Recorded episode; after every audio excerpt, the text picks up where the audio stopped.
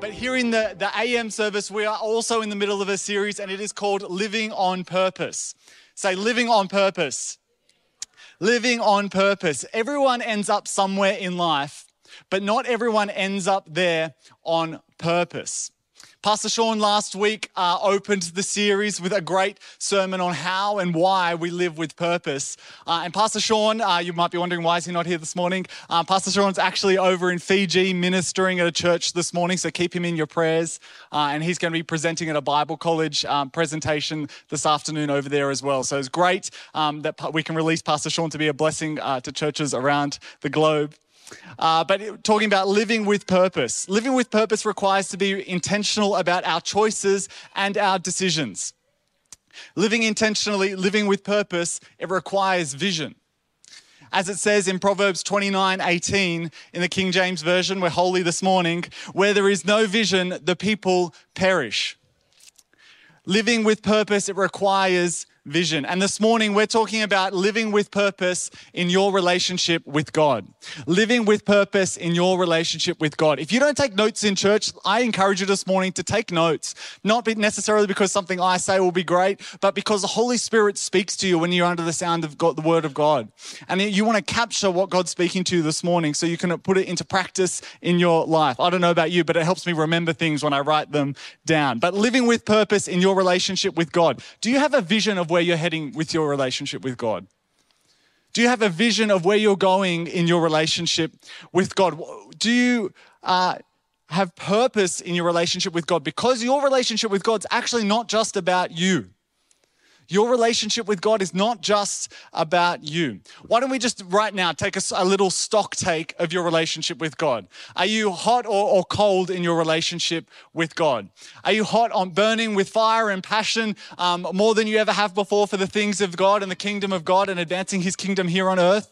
Or are you cold? Maybe you haven't even um, begun a relationship with God. Maybe you don't know what it looks like to have a relationship with God. Where is your relationship with God at this morning?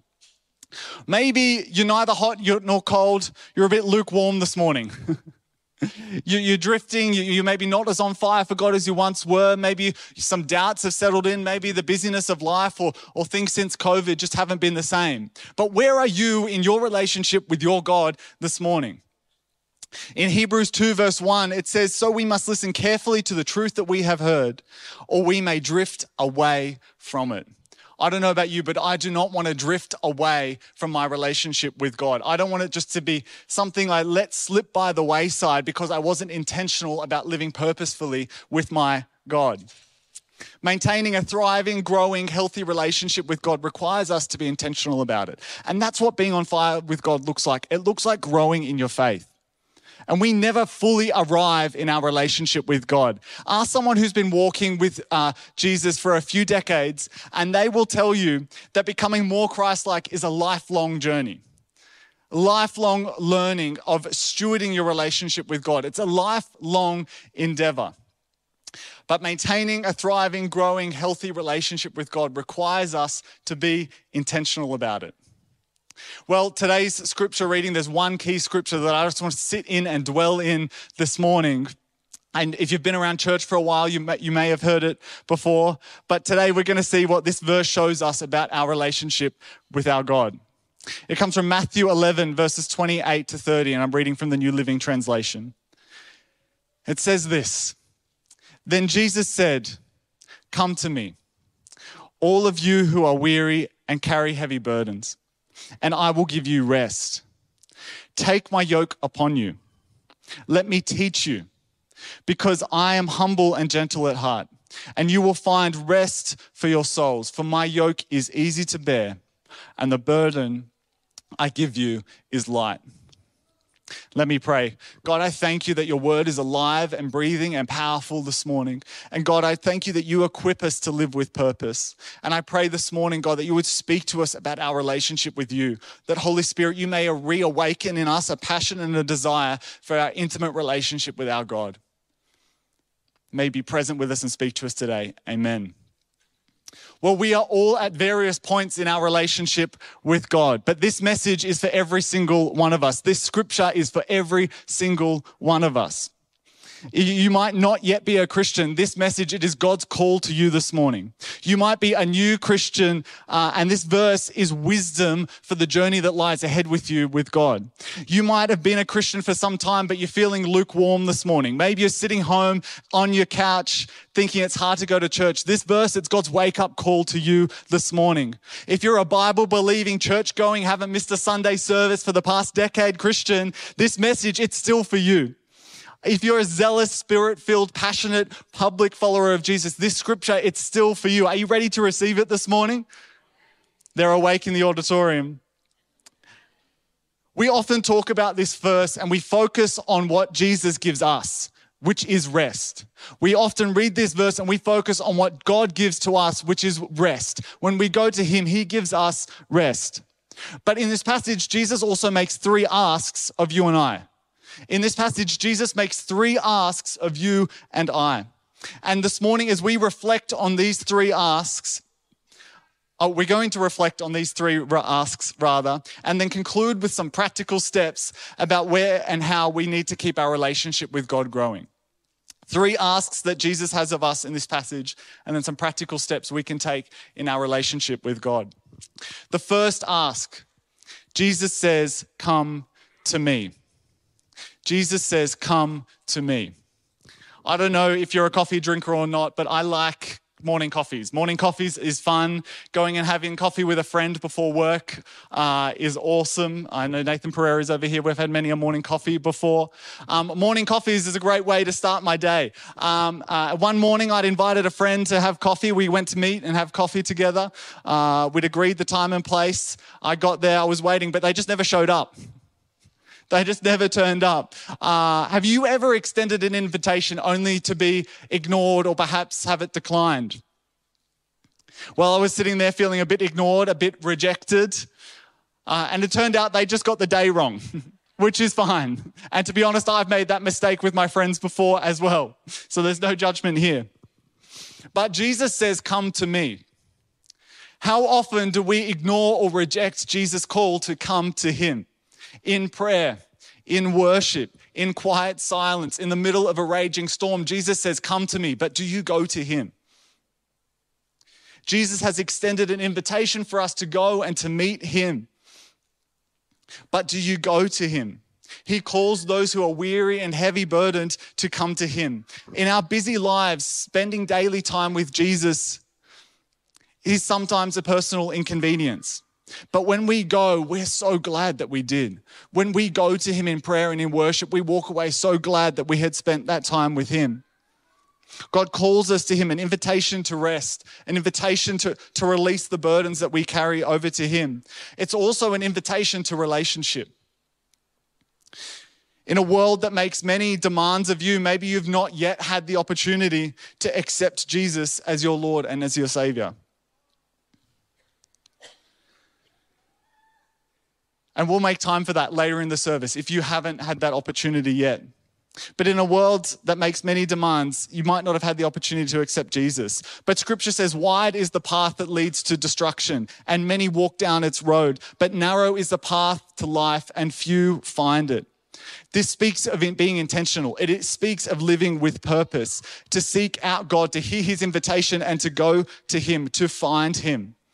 We get burdened and we get weary when we carry things that we're not meant to. And Jesus invites us daily to come before Him and to surrender those things. And if that's you this morning, you can come to Him in worship and you can surrender those things to Him this morning. So Jesus says, Come, and I urge you this morning to accept that invitation from Jesus because Jesus loves even when we reject Him.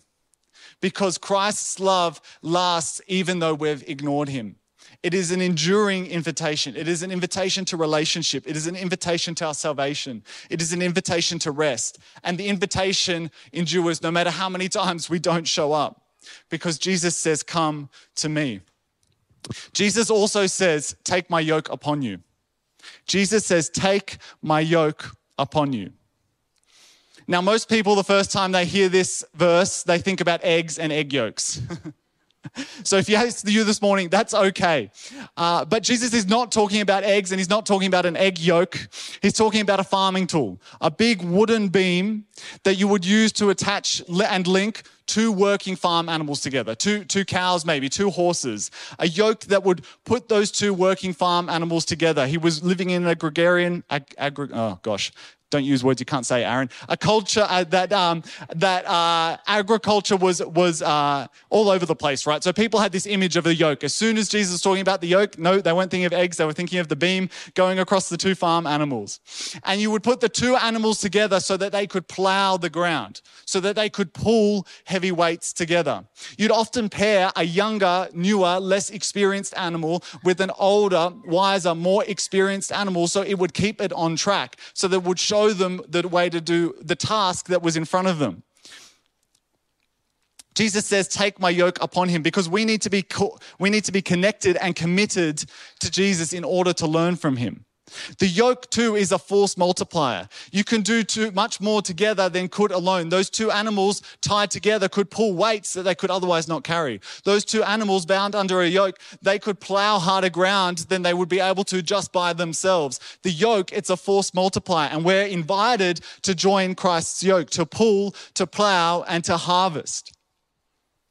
And if you're not yoked to Jesus, then what are you yoked to? If you're not tied to Jesus, what are you tied to? Because sometimes we need to untie or unyoke ourselves from things that we've allowed ourselves to become attached to. We need to unyoke ourselves and take on Christ's way of living. Unyoke from selfish living. Unyoke from pursuing selfish pleasures that are displeasing to God. Unyoke from sinful living, yes, but also unyoke from religion. Jesus here is speaking to Jewish, God fearing people. But we need to remember too that good works alone cannot save us. Only full hearted surrender to the Lordship of Christ can save us. Jesus came to save both the religious and the sinner, to fulfill the law and to heal the broken. Jesus came to save both the Jew and the Gentile.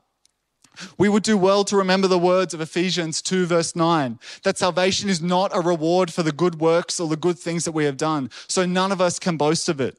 Instead, we are to boast of Christ and his grace outworked in our lives. So we take off this yoke of sin. We take off the yoke of salvation through good works. Both sin and both seeking salvation through good works, they get in the way of the Holy Spirit. They get in the way of what God wants to do through his spirit. So unyoke from other burdens and take on Jesus' yoke. I've never said yoke so many times in one service. Remember too that there are two places in the yoke. There are two places in the yoke. Maybe you're actually trying to do things by yourself. Maybe your challenge isn't so much that you've yoked to bad things, but you're actually trying to do things that God says, no, that's my place to do those things. There are two positions in the yoke. You, we would do well not to try and take God's position in the yoke. We would do God well not to try and carry the burdens that God says, give to me. We would do well not to carry the things that are for God to carry. We would do well not to try and carry things on our own that God says, come to me, tie yourself to me, and we'll do this together. There are two positions in the yoke. Don't try and take the place of God. Don't try and carry it alone. A shortcut to weariness and burnout is doing things that God didn't ask of you, of carrying burdens without first being yoked to God. We need to remind ourselves that God is God and that we are not. And there is great release in this church. Thank goodness that God is in control. Thank goodness I don't have to do this alone. God, thank you that not in my own strength, but in yours, I'm called to live out my relationship with you. I am yoked to the creator of the heavens and the earth. Jesus says, Take my yoke upon you. We need to position ourselves to co labor with Christ. Jesus says, Take my yoke upon you. We need to position ourselves to co labor with Christ. The third thing that Jesus asks of us in this scripture Jesus says, Let me teach you. Jesus says, Let me teach you. Have you ever tried teaching something to someone who doesn't want to be taught? Have you ever seen or been a parent trying to teach a child who's just having none of it? Being taught is hard. You, it requires you to intentionally position yourself to be taught. It requires you to position yourself under the authority of someone else. It requires you to yield control. Being taught is hard because you have to yield control. You have to exercise the humility to say, I don't know how to do this. God says, Let me teach you. But what means we need to yield control. We need to accept we don't know how. We need to take a position of humility and come alongside and underneath his covering wing and to be taught by him. We have to submit to the lordship and authority of Christ.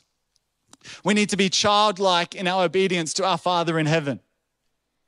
We need to listen to his instruction in word and in spirit.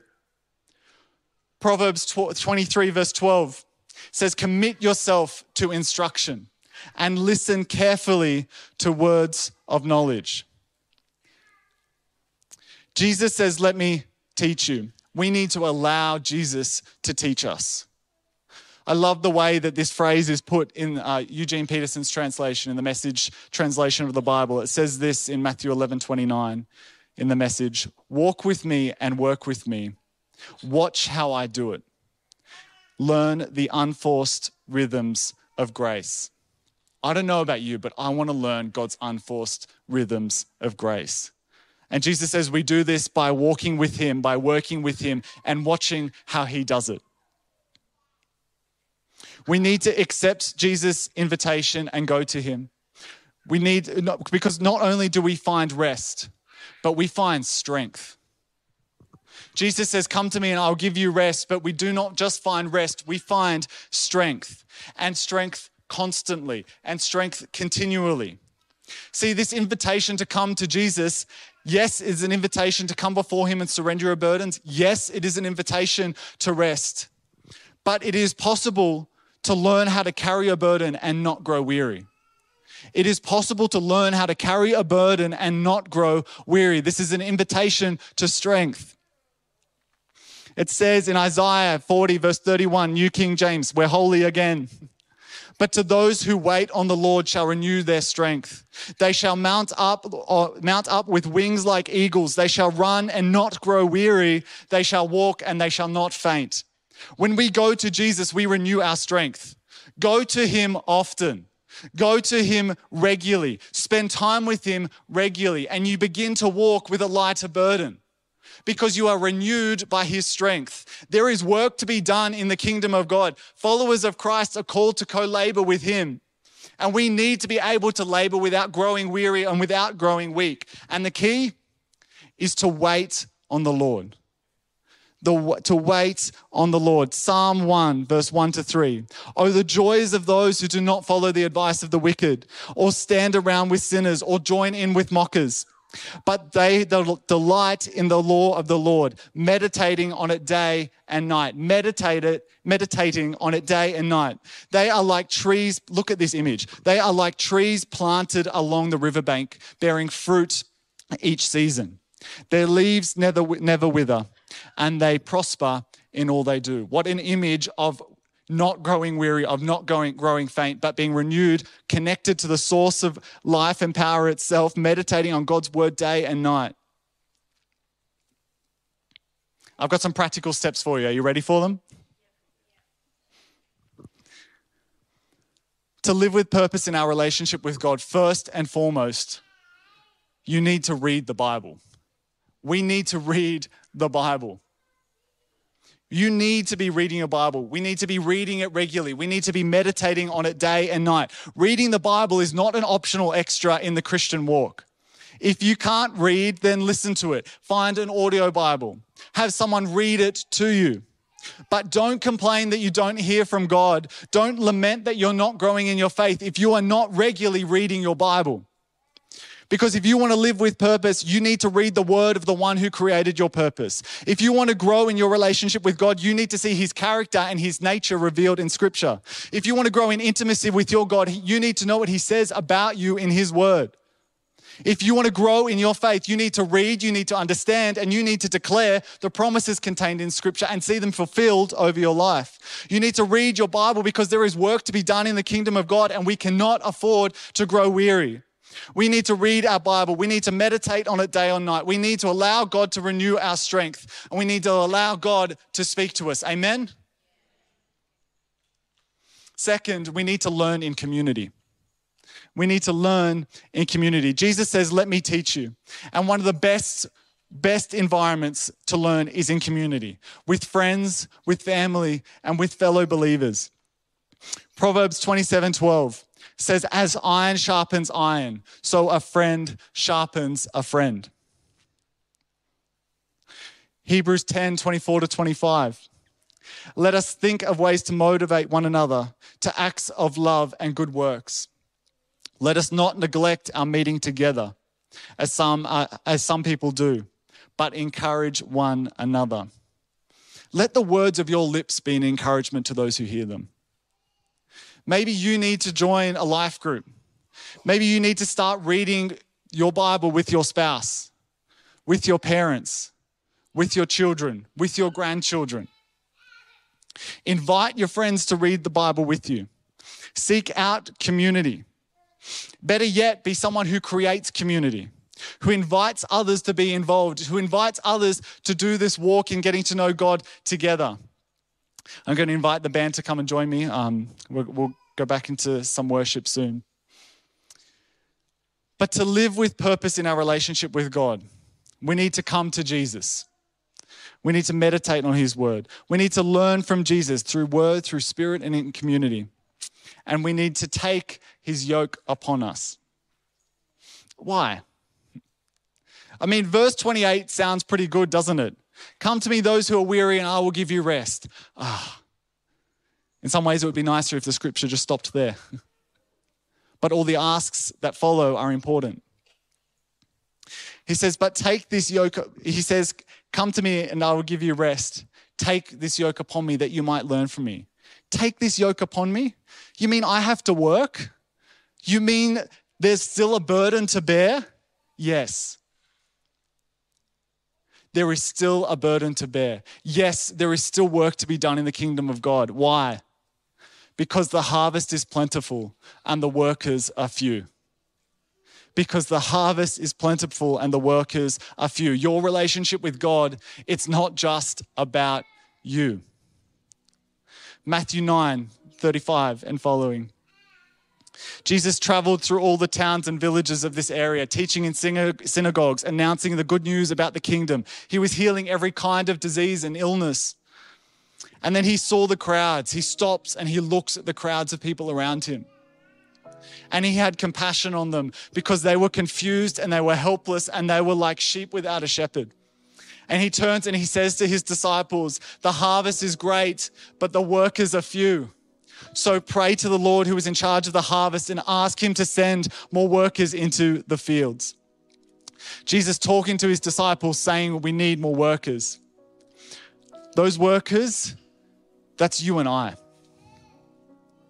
God, I pray that you would create in us a willing hearts, God, that we would be willing workers in your kingdom, that we would hear this call to come to you, God, that we would yoke ourselves to you, that we would learn from you, God, because the harvest is plentiful, but the workers are few. The last practical thing we need to be doing in our Christian walk, we need to be serving others and we need to be sharing Christ. We need to be serving others and we need to be sharing Christ. We need to be serving others passionately. 1 Peter 4:10. God has given each of you a gift from his great variety of spiritual gifts. Use them well to serve one another. God calls us to use our gifts, our time, our resources to serve one another, to show love to one another and we are called to share Christ. 2 Corinthians 5 For God was in Christ, reconciling the world to himself, no longer counting people's sins against them. And he gave us this wonderful message of reconciliation. He gave you this message of reconciliation. So we are Christ's ambassadors, making God is making his appeal through us, through you and through I. We speak for Christ when we plead, come back to God. You are called to share Christ. You are empowered by the Holy Spirit to do so. Because if not you, if not you, then who? Your relationship with God is essential to living with purpose, and that purpose is greater than just you.